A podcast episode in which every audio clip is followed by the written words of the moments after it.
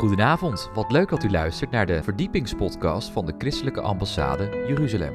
Mijn naam is Joshua Beukers en samen met Jacob Keegstra zoeken wij weer een onderwerp uit hoe de Hebreeuwse wortels een verdieping kunnen geven aan ons christelijk geloof. In deze aflevering gaan wij het hebben over het herstel voor de wederkomst. Wij wensen u veel luisterplezier.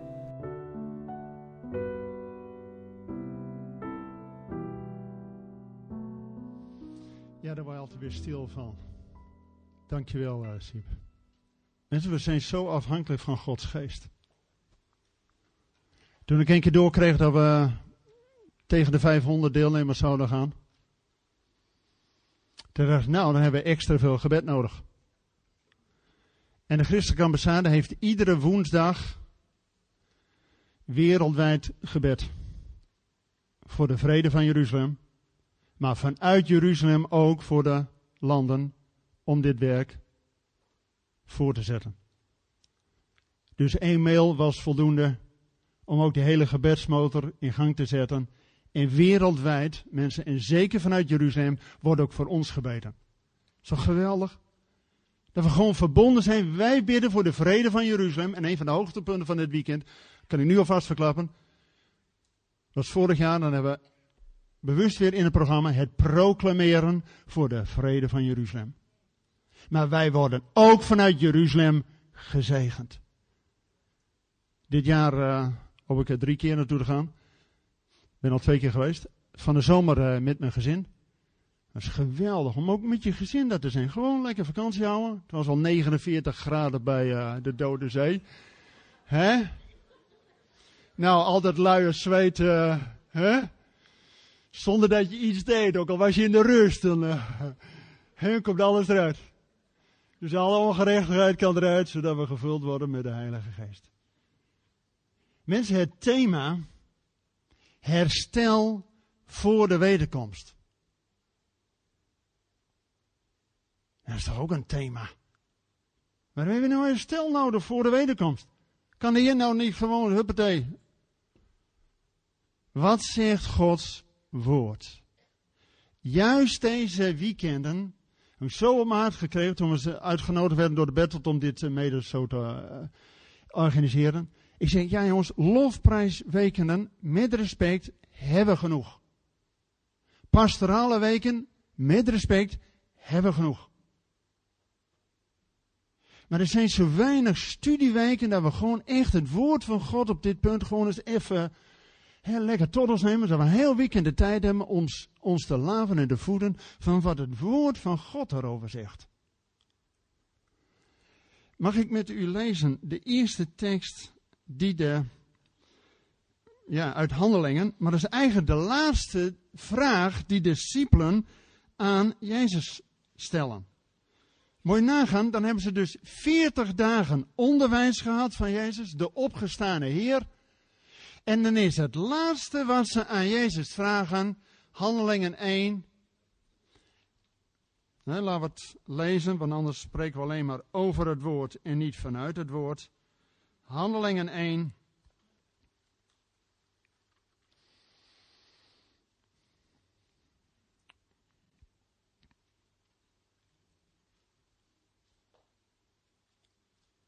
Ja, hebt u het allemaal?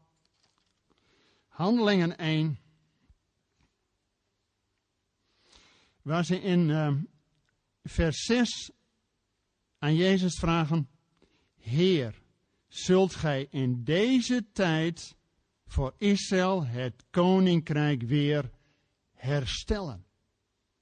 Dus ze hebben 40 dagen onderwijs gehad.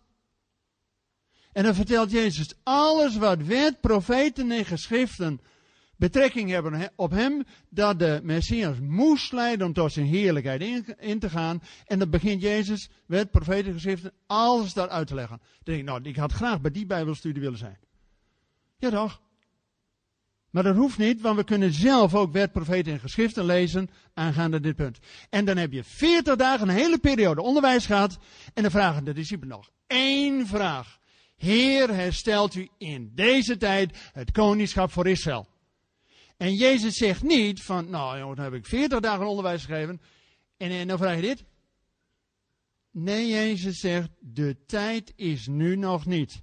Maar gij zult kracht ontvangen door de Heilige Geest. En dan zult gij mijn discipelen zijn. Om het woord te verkondigen.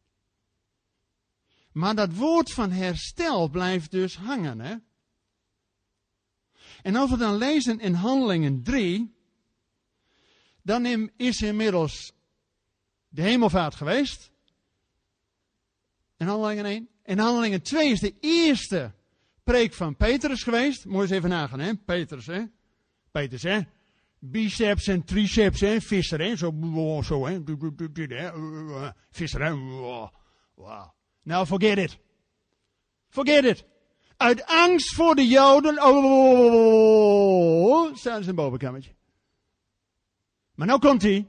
Wanneer de kracht van de Heilige Geest valt, wordt zelfs Petrus tot een groot getuige. Eén preek van Petrus, 3000 mensen tot geloof. Amen of amen. Wauw. En er wordt ook nog dezelfde dag gedoopt. Dus, hartstikke idee. Volgende dag ga je weer zo'n preek, hè? En dan, op een gegeven moment, dan heb je handelingen 3. En dan gaan Petrus en Johannes op het tijd van het gebed naar de tempel. En die melaatsen. Nee, die verlamden. En dan uh, wordt hij opgericht. En dan heb je direct commentaar, hè? Van de fariseeën, mag dat wel en zo, hè? Je kent het wel, hè? Als God dat doet, een direct commentaar, mag dat allemaal wel. En dan die toespraak wat Petrus tegen de fariseeën en de oudsten daar in Israël zegt. Handelingen 3. En dan eindigt Jezus, nee laten we gewoon dat hele stuk eens even lezen. De Handelingen 3, vanaf vers 14. En er staat, en dan spreekt Petrus de hele gemeente daar.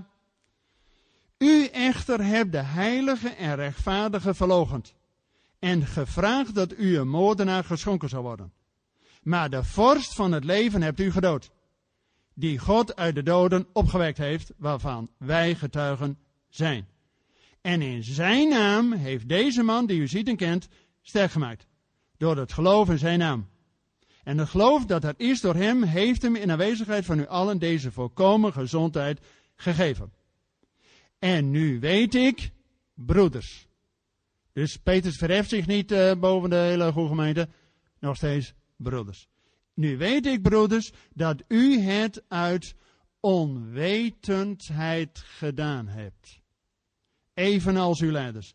Maar God heeft op die manier vervuld wat hij bij monden van al zijn profeten aangekondigd had, namelijk dat de Christus lijden zou. Dus het was het plan van God. En is de toepassing, kom dus tot inkeer en bekeer u opdat uw zonden uitgewist worden en er tijden van verkwikking zullen komen voor het aangezicht van de Heer. En hij Jezus Christus zal zenden, die tevoren aan u verkondigd is. En nu komt de tekst waar dit weekend op gestoeld is. Hem, dat is Jezus, moet de hemel opnemen, of ontvangen, tot de tijd waarin alle dingen worden hersteld. Waarover God gesproken heeft bij monden van al zijn heilige profeten door de eeuwen heen. Dus hier staat heel duidelijk dat de hemel, met hemelvaart, de hemel moest Jezus opnemen. Dus of de hemel dat nou leuk vond of niet, de hemel moest hem opnemen. Tot de tijd de wederoprichting alle dingen niet in hemel, maar hier op aarde. En we hebben met het proclameren van de shofar, het laatste was, openbaring 19, vers 6. Halleluja! Want de koning heeft zijn koninklijke waardigheid in ontvangst genomen. Jezus moest naar de hemel gaan om uit de handen van de Allerhoogste, van God zelf, de koninklijke waardigheid in ontvangst te nemen. En wanneer hij die koninklijke waardigheid in ontvangst heeft genomen, is het halleluja. En dan kan Jezus dus ook naar ons toe komen. Wanneer hij in de autoriteit van de Vader gesteld is als koning. Dus de hemel moet hem opnemen, zodat Jezus zijn koninklijke waardigheid ontvangt in de hemel en er hier op aarde de wederoprichting alle dingen is. Nou, daar gaan we het hele weekend over hebben. Wat is het dan, die wederoprichting alle dingen? Nou, laten we eens kijken wat de schrift zegt. Maar ja, we hebben natuurlijk mooi, uh, ook met Peter afgestemd. Van, uh, ja, dan willen we natuurlijk graag in die drieslag hè, van herstel voor Israël, herstel voor de gemeente, herstel voor jezelf. Nou, mooi. Maar zegt de schrift dat ook? Laten we eens gaan kijken. De schrift, de allerlaatste tekst uit wat bij ons heet het Oude Testament. Dat is Malachi 4. Nou weet u vast dat het Oude Testament niet oud is en ook geen testament is. Ja. Hoe, hoe noemt Jezus het Oude Testament? De schriften die u wijs kunnen maken tot zaligheid. En welke drie onderdelen? De wet, profeten en de geschriften. Dus Jezus noemt het helemaal niet oud. Maar het is maar net welk etiketje wij erop plakken. Hè? Ga eens naar een winkel. En in, in een winkel. En als je aan de ene kant eh, de schappen hebt en de, de, de winkelier die zit erboven. Oud. Nou, dan denk je, oh, drie halen, nul betalen, dan wil ik er nog even kijken. En als je aan de andere kant zegt, nieuw, nou, dan denk je, moh, dat moet wezen. Dat is het etiketje wat die winkelier erop zet. Bepaalt direct jouw koopgedrag. Precies ook wat wij met de schriften hebben gedaan. Oh, drie kwart, ah, is oud joh. Is oud. Dus nou ja, ja waarom moet je er uh, druk over maken?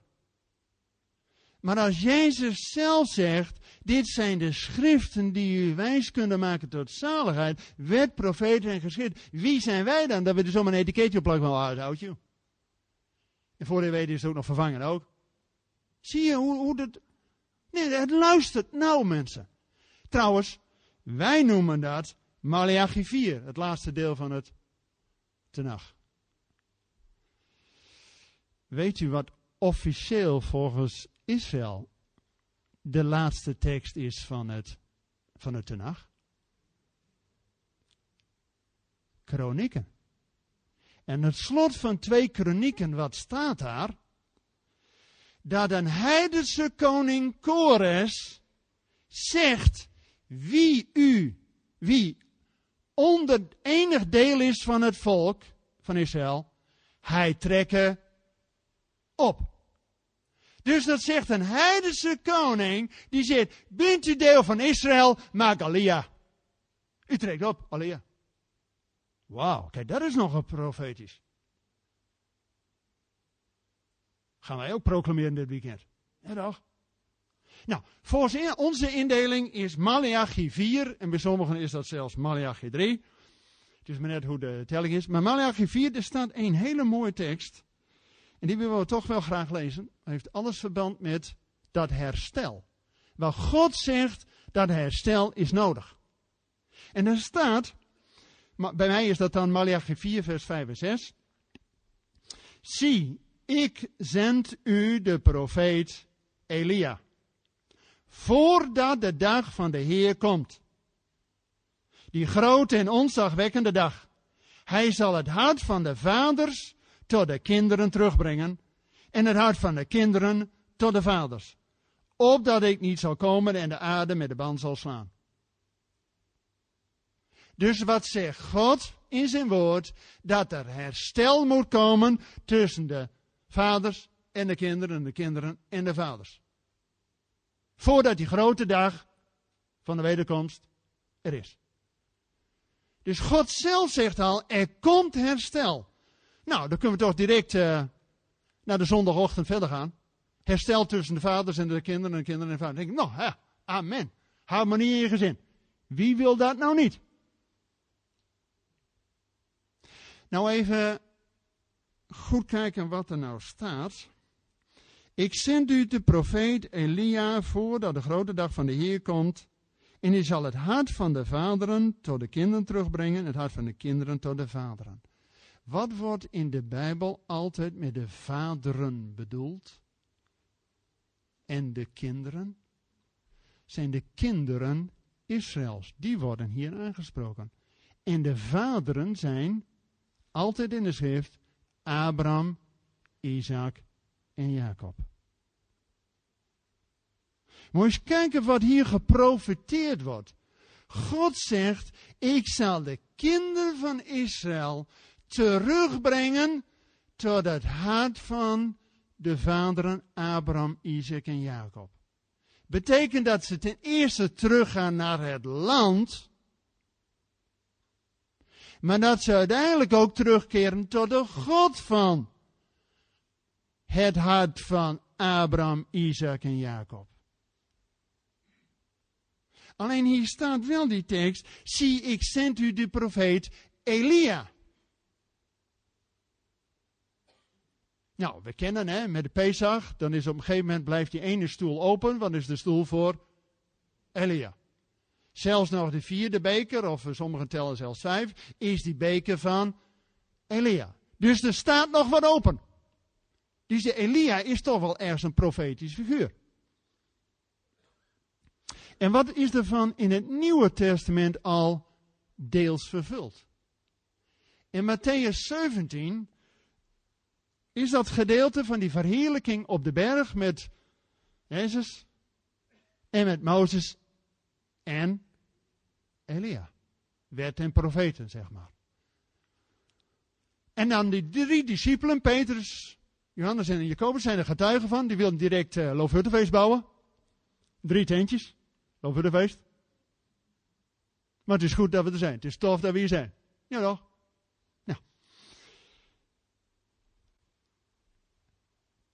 En dan dalen ze die berg af. En dan vragen ze die drie discipelen aan Jezus: Ja, maar hoe zat dat nou? Met die wederkomst of, of die komst van de Messias. Eerst moet toch die profeet Elia komen. En dan zegt Jezus: Elia is al gekomen. Maar de mensen hebben met hem gedaan wat ze wilden. En toen wisten Petrus, Johannes en Jacobus dat Jezus sprak over Johannes de Doper die inderdaad in de geest van Elia gekomen is, maar Herodes heeft hem kopje kleiner gemaakt. Met andere woorden, Johannes de Doper kwam wel in die geest van Elia als heraut van de Messias, maar hij heeft de volledige roeping van Elia nog niet 100% kunnen uitvoeren. Want mede door Johannes is wel een doop van bekering gekomen, maar het hart van de vaderen en het hart van de kinderen werd nog niet tot één. Dus er staat nog iets te gebeuren. Maar als de profetie nog, is uit, nog niet is uitgekomen, dan komt hij nog uit. Dus die komst van de Elia is dus nodig om het hart van de kinderen, het hart van de vaderen, het hart van de vaderen naar de kinderen. Dat heeft alles te maken met Israël. En de vaderen, Abraham, Isaac en Jacob, de aartsvaderen. En weet je wat nou het mooie is? Dat wij door het geloven in Jezus, wij gelovigen uit zijn door het geloven in Jezus ook kinderen van Abraham. En delen wij ook in de zegen van Abraham. Met andere woorden, er komt herstel voor Israël maar er komt ook herstel voor ons. En natuurlijk dat herstel van Israël. En u weet, vanavond is meer een inleiding. Kijk, ik heb vroeger in, eh, het voetbal uh, gezeten. En voetbal is echt zo'n teamsport. Ja, zou je misschien niet zeggen met het Nederlands elftal. Hoop ego's, die willen natuurlijk allemaal zelf scoren. Maar als het goed is, is voetbal een teamsport. Ik stond uh, twaalf jaar lang stond ik links buiten. Kon hardlopen. Maar eh, linksbuiten heeft maar één opdracht. En die moet een voorzet geven, zodat de spits kan scoren. Nou, dus ik geef een voorzet, zodat Peter morgen gewoon zijn punt kan maken. Ja, je moet je plek kennen, hè. Alleen, die linksbuiten, die heeft altijd wel één probleem. De tegenstander, staat natuurlijk in spiegelbeeld opgesteld. En de linksbuiten staat tegenover de rechtsback van de tegenstander. En er zijn de 80% van de mensen zijn rechts, handig en rechtsbenig. En hoogheid 10, maximaal 20% links. Dus er is heel veel keus om een goede rechtsback te hebben. Met andere woorden, de rechtsback is de meest harde figuur van het elftal. Dus als linksbuiten, be aware. Alleen maar is die rechtsback voorbij. En weet u, is mijn gebed. Dat we juist die barricades overwinnen. Dat ik het niet alleen doe, maar dat we samen die barrières overwinnen. Dat we werkelijk ook straks die voorzet kunnen geven, zodat God tot zijn doel kan komen. Ja toch? Je moet alles wat je meemaakt ook in geestelijk perspectief zien.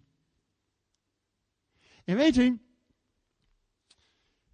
sport is natuurlijk een onderdeel, maar zelfs Paulus zegt ervan, ik beheers mijn lichaam om niet maar wat als een kampveeg waarheen en weer te staan, maar doelgericht. Nou, weet u dat God in zijn woord ook zeer doelgericht is? We hebben eh, de, de hele week hebben we een studieweek gehad over de feesten. God heeft daar een proces in. het begint met de feesten in het voorjaar. Van Pesach naar Shavuot. Van Pasen tot Pinkster. Zijn de voorjaarsfeesten. Je hebt je nodig om het vol te houden. Er wordt gerst en tarwe koren geoogst. Brood voor het hart, leeft toch voor onderweg. Maar je hebt het nodig om tot de bestemming, tot het doel te komen, tot het einddoel. En het einddoel bij God is de grote oogst aan het eind van het jaar. Sorry, ik moet even. Even uit een andere bron. God is doelgericht. Dat we vanuit Pesach en Shavuot, Pasen en Pinksteren, het einddoel voor ogen houden, de inzameling van de grote oogst. Een broer van mij is boer. Een heel jaar bezig. En hij heeft maar één doel. De oogst. Zo is God ook bezig. Het hele jaar door te zaaien. En alles, eh, noem maar op. Maar heeft één doel. De oogst. De inzameling van alle volkeren. Want het einddoel bij God is de bruiloft van de lam en de maaltijd des Heren. En weet u, met de Shabbat en ook met het avondmaal, dat hele kleine stukje brood en een beetje uh, uh, wijn, is allemaal voorafschaduwing van die grote maaltijd des Heren, de bruiloft van het lam.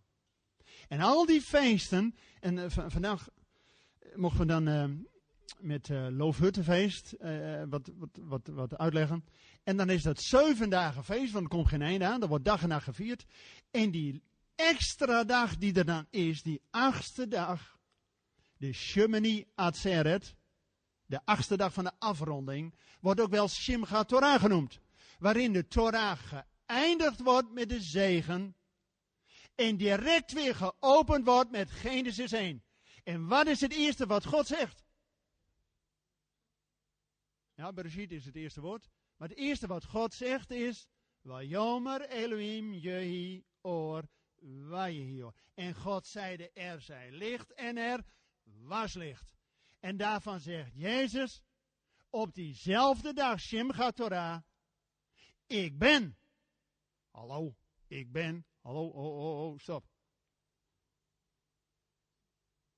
Toch alleen God mag zeggen, ik ben die ik ben.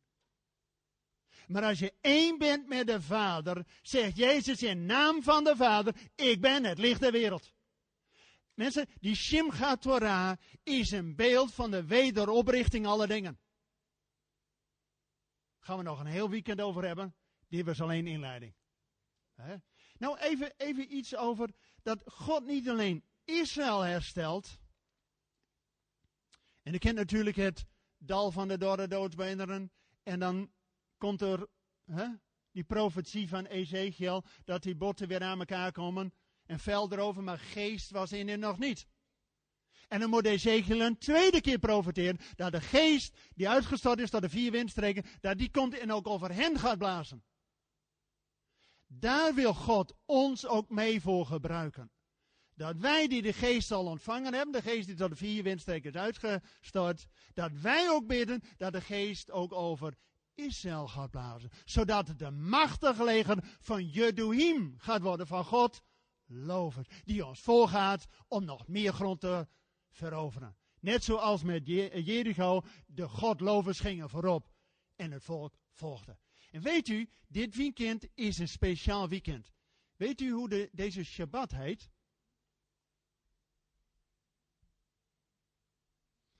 Deze Shabbat en de Shabbatslezing voor morgen heten in het, in het Hebreeuws ki titse. Wanneer gij ten strijde trekt. En dat gaat over Amalek. In die hele toestand. Nou, dat was zo'n aardsvijand, hè? Want notabene, God zegt in zijn woord, ik heb een strijd met Amalek van generatie op generatie. Dat duurt even, hè? En weet u, dat kan ook zo'n hindernis zijn voor het volk om in te gaan in het beloofde land. Daarom dit weekend is misschien ook wel heel strategisch dat God laat zeggen, jongens, wanneer gij ten strijde trekt, weet hoe je moet strijden. Dan gaan we dit weekend mee oefenen. Zodat we weten hoe we moeten bidden en hoe we Gods woord kunnen hanteren in de strijd om te overwinnen. Want God heeft een doel en die wil ons erin gebruiken. Want weet u, herstel is niet alleen voor Israël. Daar gaat Peter morgen vroeg met name op in. Maar er is ook herstel voor ons. En u kent ongetwijfeld die tekst uit Romeinen 11. Dat wij als wilde takken geënt zijn op de edele olijf. Die tekst kent u. Maar er zijn nog heel veel andere teksten. Bijvoorbeeld deze week las ik uit Jeremia 31. In Jeremia 31 er staat, verkondigt het in de verre kustlanden. Nou, Nederland is ook zo'n ver kustland, hè, vanaf Jeruzalem gerekend. Dus wat moet je dan verkondigen? Nou, de schrift zegt het, Jeremia 31 vers 10. Hoort het woord van de Heer, hij de volken, verkondigt het in de kustlanden van ver weg en zeg. Dus de schrift geeft je gewoon het thema voor de preek. Dus uh, zie als je niet weet waar je over moet preken, gewoon harder voorlezen wat God in zijn woord zegt. Dus dat gewoon verkondigd. En wat staat er dan? Hij die Israël verstrooid heeft, zal het weer bijeenbrengen. En het hoeden zoals een herder zijn kudde hoedt. Weet u dat het eeuwenlang profetie is geweest? En nu niet meer. Het is nu vervuld. Moet je eens nagaan dat door de eeuwen heen, notabene een Nederlandse rabbijn, heeft advies gegeven aan de premier van Engeland in 1555, Oliver Cromwell. En die vroeg zich af of als hij in Engeland de Joden weer moest uh, uh, toestaan daar te komen. Want die waren in 1295 verdreven. En dus een aantal eeuwen later is de eerste protestantse premier, Oliver Cromwell. En die vraagt raad. Moeten we nou de Joden weer toestaan daar in Engeland te komen of niet? En een Nederlandse rabbijn zegt, de schrift zegt dat Israël eerst tot de vier uiterste, verste hoeken van de aarde moet verstrooid worden. Voordat God het volk weer bijeen kan brengen en die Messias komt. En u als protestant gelooft toch in de wederkomst? Ja.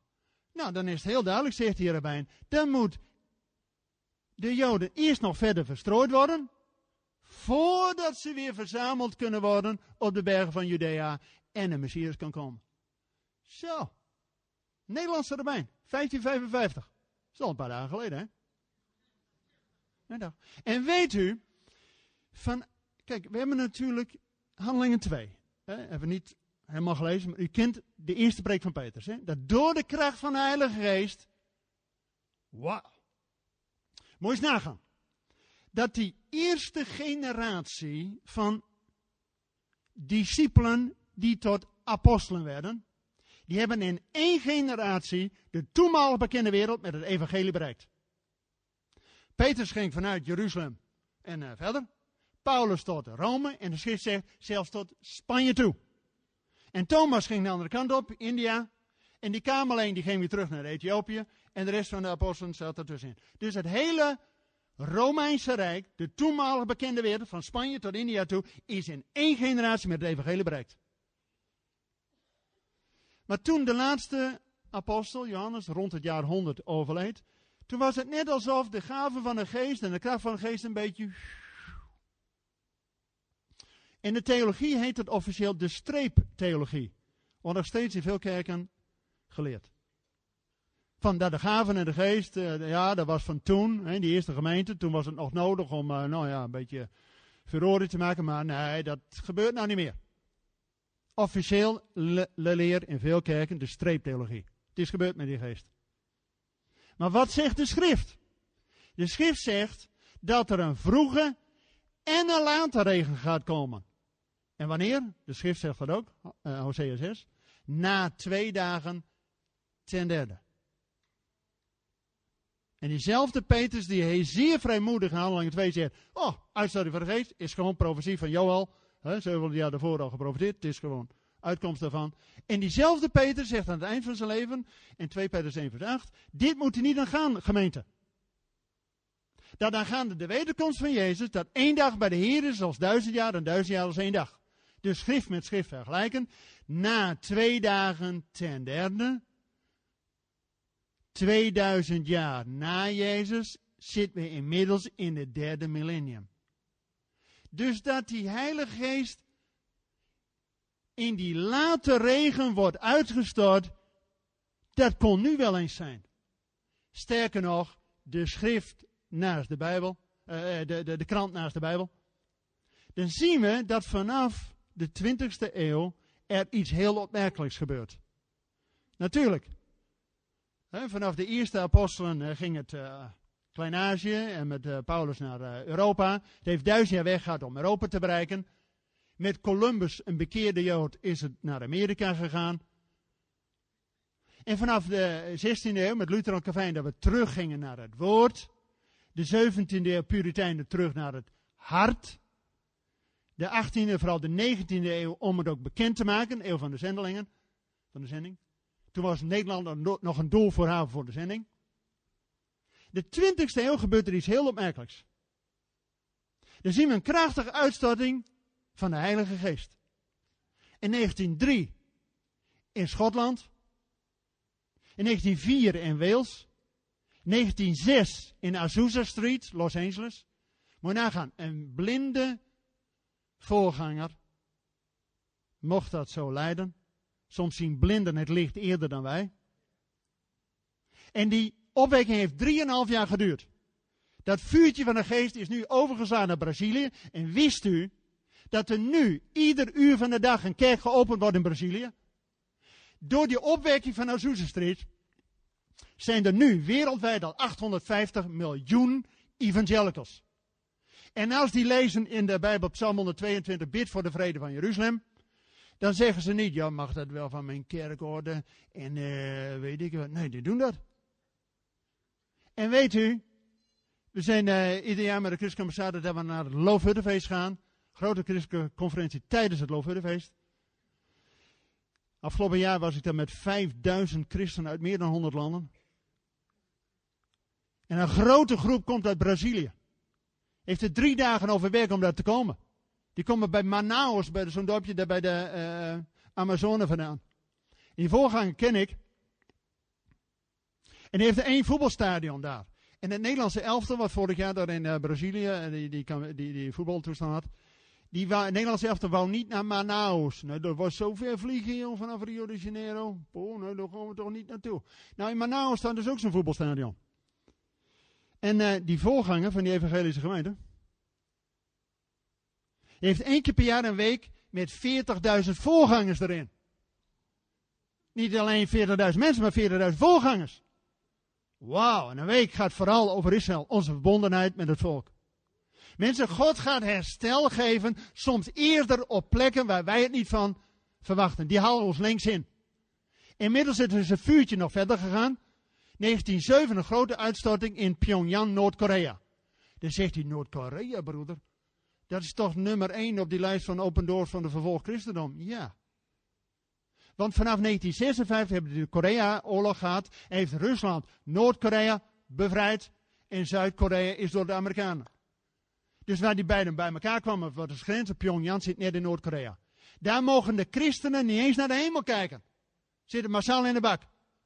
Maar 40% van het bruto nationaal product wordt door de christenen gemaakt die in de bak zitten. Dus daar leven ze eigenlijk van. Maar Zuid-Korea zijn de grootste kerken ter wereld. Die ene keer van Yom Cho alleen al heeft 800.000 mensen. Wauw. Nou, wij hebben visie hier. Maar uh, 800.000. Wauw. Welk gebouw je geeft, is te klein. Dus uh, die hebben gewoon een toerbeurt. S ochtends 8 uur hebben de eerste 100.000. Die gaat om 9 uur naar de koffie. En dan hebben we de volgende. En als je dan bidstond hebt, ben je niet alleen. En snap je wat ik zeg, wil? Die, die weten wat ze doen. En die kom ik af en toe tegen op de muren van Jeruzalem. Die alleen uit Zuid-Korea. En die hebben maar één verlangen. Hebben maar één verlangen. En dat is niet om de Heer te dienen. Nou, maar regenachtig zaterdagmiddag of nog even vijf minuten over hebben. Nee, als die studeren, dan gaan die ervoor. We hebben één verlangen om het evangelie via de specerijenroute en de, en de zijderoute back to Jerusalem. En weet u, inmiddels is het vuurtje in China. Er zijn al 130 miljoen christenen in China. 10% van de bevolking al. Iedere dag wordt er een kerk geopend in China.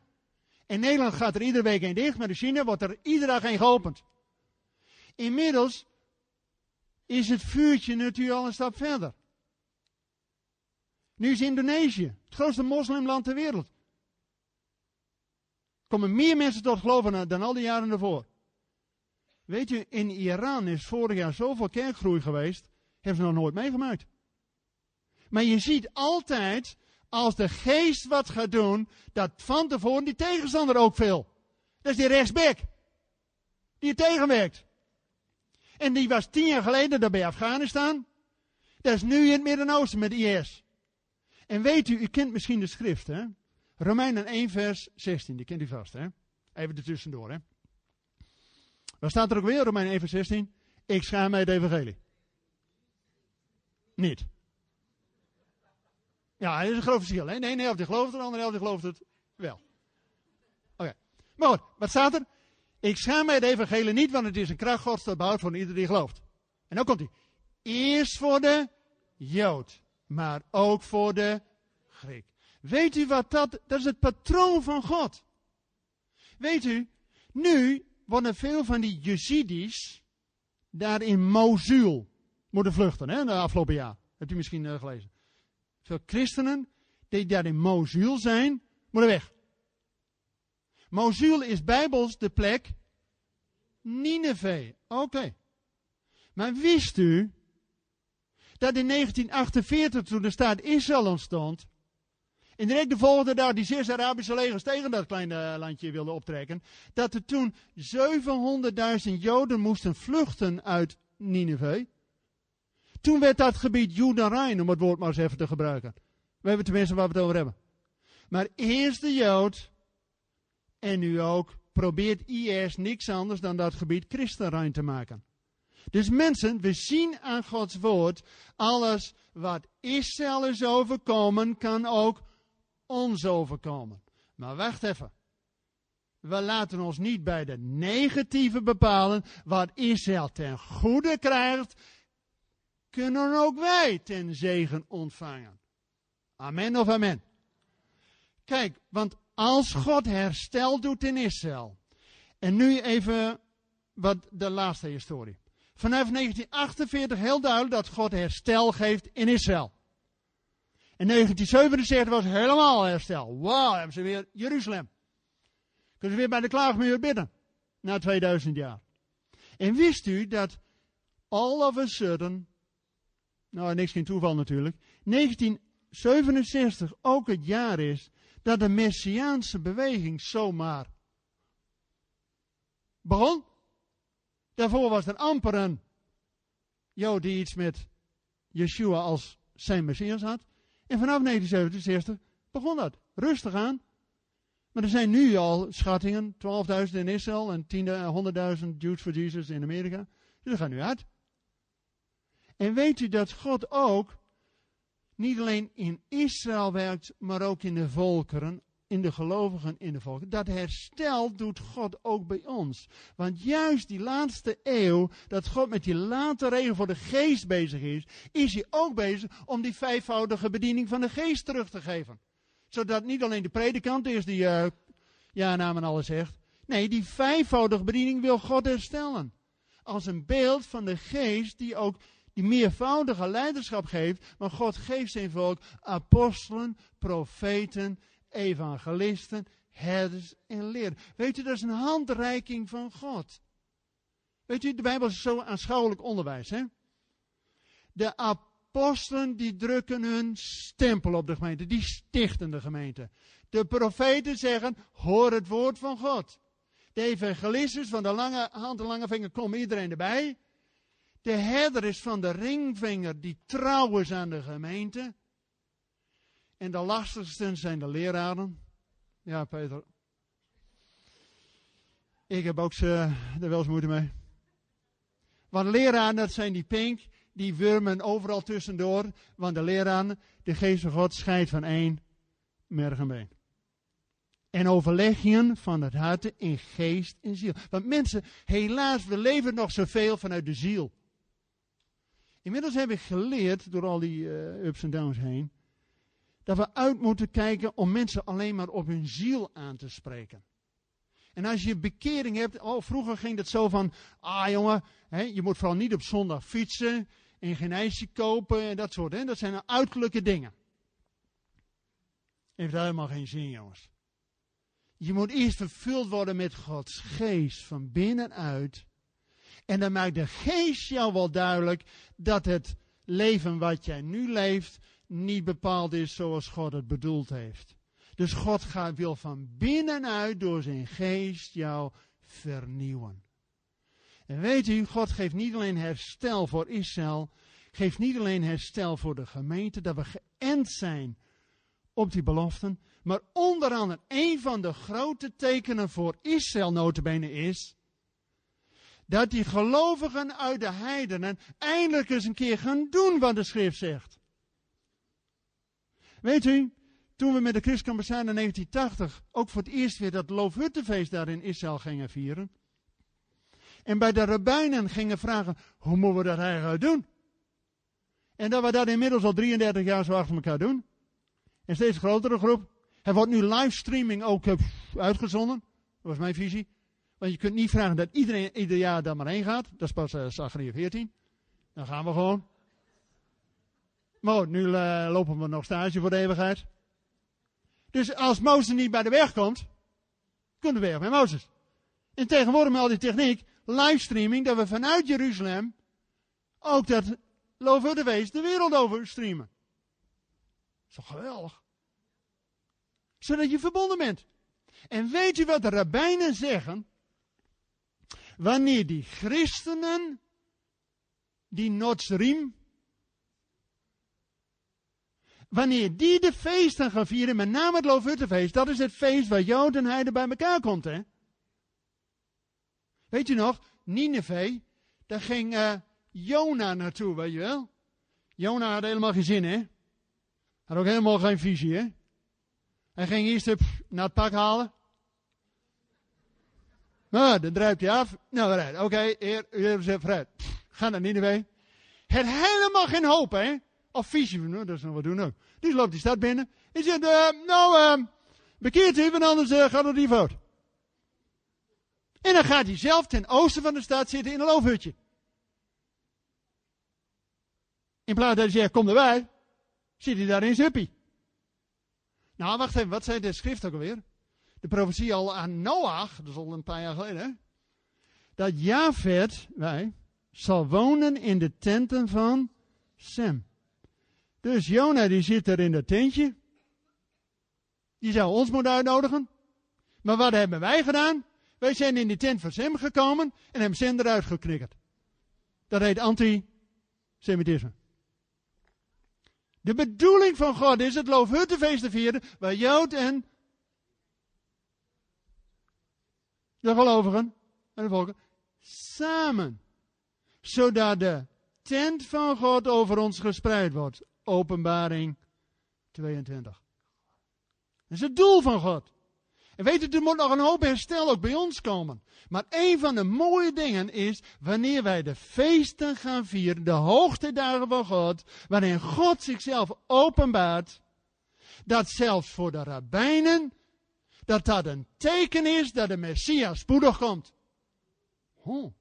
Dus wat wij doen, stage lopen voor de eeuwigheid, is voor Israël een teken dat de Messias spoedig weer komt. Tadam!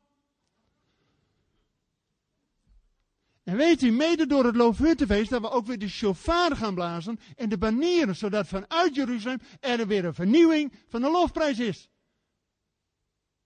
Want we willen toch die reine bruid zijn voor de Heer, dat we dus toch zonder vlek en rimpel. Een van de mooie teksten die Hans al proclameerde toen die shofar zo binnenkwam, was openbaring 19. Halleluja! Want de koning heeft zijn koningschap aanvaard. Laten we blijde zijn en hem de eer geven. Want de bruiloft van het lam is gekomen. En zijn bruid heeft zich gereed gemaakt. En die heeft zich gereed gemaakt bekleed met fijn linnen.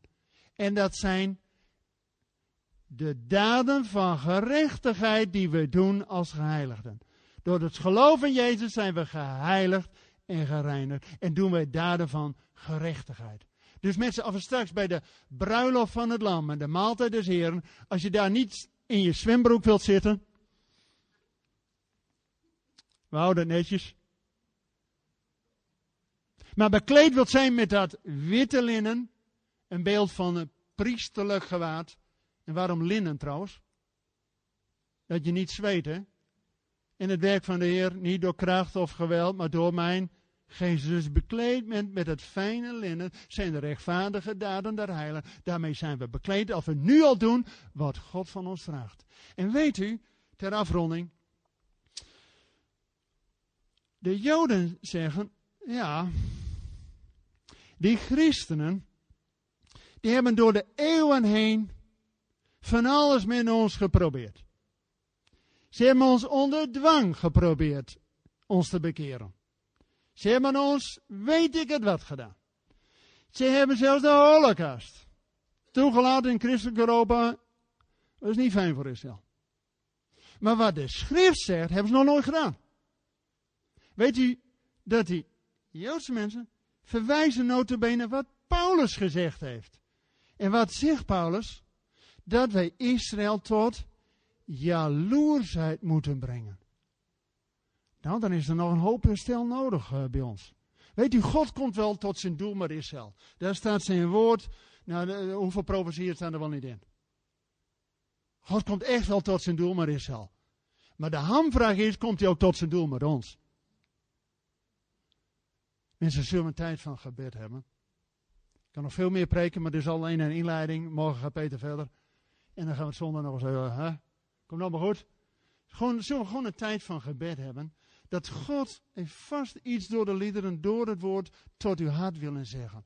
Maar als we werkelijk hier willen komen, zo'n Israël weekend. Dat we al, al die stap gezet hebben om hier te komen. En dat we door het volmaakte offer van de Heer, met vrijmoedigheid tot de troon van genade mogen komen. Dat we, notabene in Shabbat, wanneer gij ten strijde trekt. Dan wil toch allemaal strijders in het werk van de Heer zijn? Dat God ons wil gebruiken in zijn roeping om tot het einddoel te komen. Dan moeten misschien ook nog wat barrières opgelost worden. Die rechtsback. En die zit misschien niet buiten je, maar die zit misschien ook in je. Zullen we gewoon een tijd van gebed hebben dat God tot zijn doel kan doorbreken. En zijn Heilige Geest dwars door alles heen het werk van een stijl ook aan ons kan doen. We zijn aan het einde gekomen van deze podcast van de ICEJ. Waardeert u onze podcast? Steun ons dan. Dat kunt u doen door een donatie of door deze podcast te delen met uw vrienden of familie. Ga naar icej.nl. Volgende week starten we met een nieuwe podcast-serie Geloof in Actie. We beginnen met Abraham. Luistert u weer met ons mee? Ik hoop van wel. Hartelijk bedankt voor het luisteren en tot volgende week.